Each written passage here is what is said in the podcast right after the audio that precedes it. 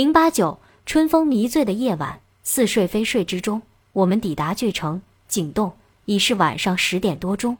这里洋溢着热带花草树木的葱茏气息，到处可见树木浓荫下的住宅区，楼窗悬着红纱幔，投射出绯色灯光，传出悠悠曼妙的乐声。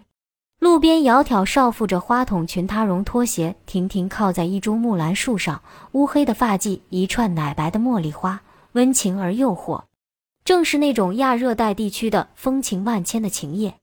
我们好奇、兴奋，夹杂一种莫名的紧张感。感觉格外杂沓，车队停在了悬挂红灯笼气派的酒楼门外。据中国宋代十四风格的门面福天楼朱红的中文大字分外显眼，原来是家中国酒楼。酒楼门口荷枪实弹的政府军士兵三步一哨，五步一岗，如临大敌的阵势。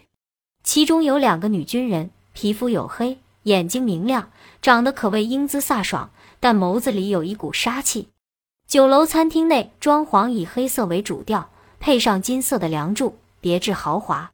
正厅早已准备好的四桌酒席，还有一些恭候多时的陌生人。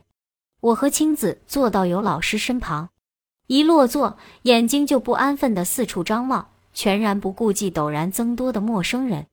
尤老师对我们说：“目前泰缅两国因边境摩擦战事频发。”前两天，泰国媒体登载了西方记者在泰缅边境所拍一些死人的照片，称政府相当恼火，不欢迎外国人到此敏感地区。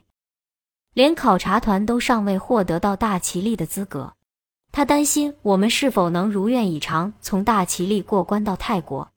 有老师关心地警告我们，最好眼睛放老实点，你们现在的身份不是中国的自由文化人，而是佤邦司令的亲眷。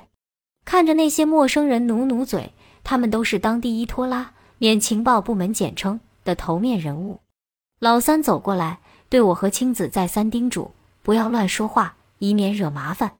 我们急低手敛息，做小女人状，但总觉得有些别扭。赵部长带着他的小老婆及小老婆的妹妹，正宗的佤邦高官女眷坐在邻桌。我的靴子、腰包、格子衬衣。牛仔裤和青子那有 N 个口袋的摄影背心、相机及我们那份掩不住的文化气息，与这两个穿金戴银、俗艳的女子相比，怎么看都像冒牌的司令的眷属。邻桌一个四十岁左右的缅甸男人，外表气质很像俄罗斯总统普京，能讲一口流利的英语，目光炯炯盯上了我们。有老师小声警示：“当心，这个人注意你们了，他是 W 号情报站站长。” W 情报站是缅北地区最大的情报站。这个体魄强健、长相英俊、有些些顶、举止优雅的男人，隐隐透露出那种以自己的意志压迫着别人的意志，铁腕冷峻、可怕而诱人的气质。他上身穿没有军衔的黄卡其军服，下着绿底黑格龙基，腰间小牛皮枪带露出乌黑铮亮的枪柄，真要命。第一次感觉男人穿龙基也能如此阳刚威慑。开始就餐，很好吃的云南家乡菜。我心神不定，目光飘向 W 号站长，他霸道的截住我的目光，优雅的冲着我笑笑，眼底涌现一种让人读不懂的阴霾柔情，令我又怕又爱。坐在青子身旁的是位相貌和善矍铄的老人，满口云南话，亲切的叫我们多吃点菜。他就是此酒楼的陆老板。一位当地有名望的老华侨，他一九四九年跟随父腾冲有名的大地主母从中国云南流亡到金三角，历尽沧桑，艰难打拼。至今，他在巨城创建的福天楼酒楼已属当地最豪华的餐厅，也是当地达官显贵请客吃饭的首选之处。从陆老板口中探知，这四桌酒席是佤邦驻巨城办事处为考察团接风预定，也就是佤邦买单，为城政府请客。城政府是军政府，巨城是军事要塞，这么一个成分复杂的考察团的到来，固然是各方关注的重点。在座有不少安全事务官员在所难免。陆老板得知我们是他的老乡，一个劲地往我们碗里盛菜。探位，当年出国还是不谙世事的小孩，现在已是好手老翁，五十多年没有回过国，家乡什么样都记不住。他小心翼翼看了看周围，问我们跟谁来的。回答他：佤邦。他放心地说：“佤邦好，佤邦好，佤邦有很多中国人，有佤邦的保护，你们就安全了。”以前，华侨在这里很受欺负，自从佤邦来了，我们也感到有了靠山。这位当地豪华酒楼的大老板顾左右而言他，引路寄人篱下，饱经风霜的苍凉伤感，让我感受到华侨在异国他乡漂泊、拼搏、创业。守业有钱无势难于严肃的艰辛酸楚。明乃迪带着那个令我脸热心跳的 W 号站长过来敬酒。明乃迪专门向我们介绍，他和站长是在英国留学的同学，是哥们儿。他走后，我们遇到什么事可以找站长。福天楼的陆老板用缅语和他们应酬。邻桌的赵部长不快地瞟了这边一眼。老三冷冷斜睨。微醺的明乃迪柔情万千望着青子。W 站长举起酒杯，深沉的眼睛直直望着我，用英语说：“很高兴认识你们。”我和站长交换着目光，先是相遇，继而强烈的交织在一起，以致我身旁的青子感到窘迫，赶紧把目光躲开。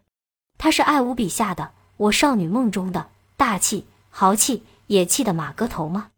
他比马哥头更有魅力，一种现代文明熏陶的智慧鹦鹉，无与伦比。我相信生命是互动的，跟某人某事，不论何时何地，而这互动决定了你生命的基调，说明你是谁。他是我最喜欢的那种优雅硬汉。我不知道他姓甚名谁，不知道他的感情经历，更不知道他怎么看待我，但我知道他如炬的目光与我炽热的目光共同燃烧。他就是我期待很久很久的，执着要到异国魔幻的土地寻找的爱人吗？春心荡漾，眼睛润泽，脸颊烫热，我近乎狂热地看着他。夜色迷茫，情也迷茫。过后，青子细说，我那时显示了一种不谙世故的美，以报复我对他和明乃迪温情缠绵的指责。晚餐结束了，赵部长带着女眷上了老三的车。老三交代我们依旧乘老四的车，跟随他的车到佤邦驻倔城办事处某某城宾馆住宿。考察团的人明早乘机飞仰光，今晚住另一处宾馆。虽然我们与他们陌路相逢，彼此不明就里，心存间隙，但毕竟在金三角的汹涌波涛中同船共渡。分手之际，大家还是有些依恋。听说我和青子下一站目的地是大齐利，罗伯特先生脸上露出羡慕、嫉妒等极其复杂的表情。考察团力争到大齐利的要求均未获成政府准许。此时，罗伯特更肯定我们是负有某种特殊使命的危险分子。也许最终得以甩脱一国女特工的纠缠，他显得格外轻松、轻佻地对我们飞吻。加拿大帅哥的蓝眼睛透出几丝不舍。有老师和 X 紧紧握住我们的手，嘱咐：不该看的不要看，不该说的不要说，不该做的不要做。注意安全，早日走出金三角。你们是勇敢可爱的女性，相信你们会成功的。我们不会忘记你们的。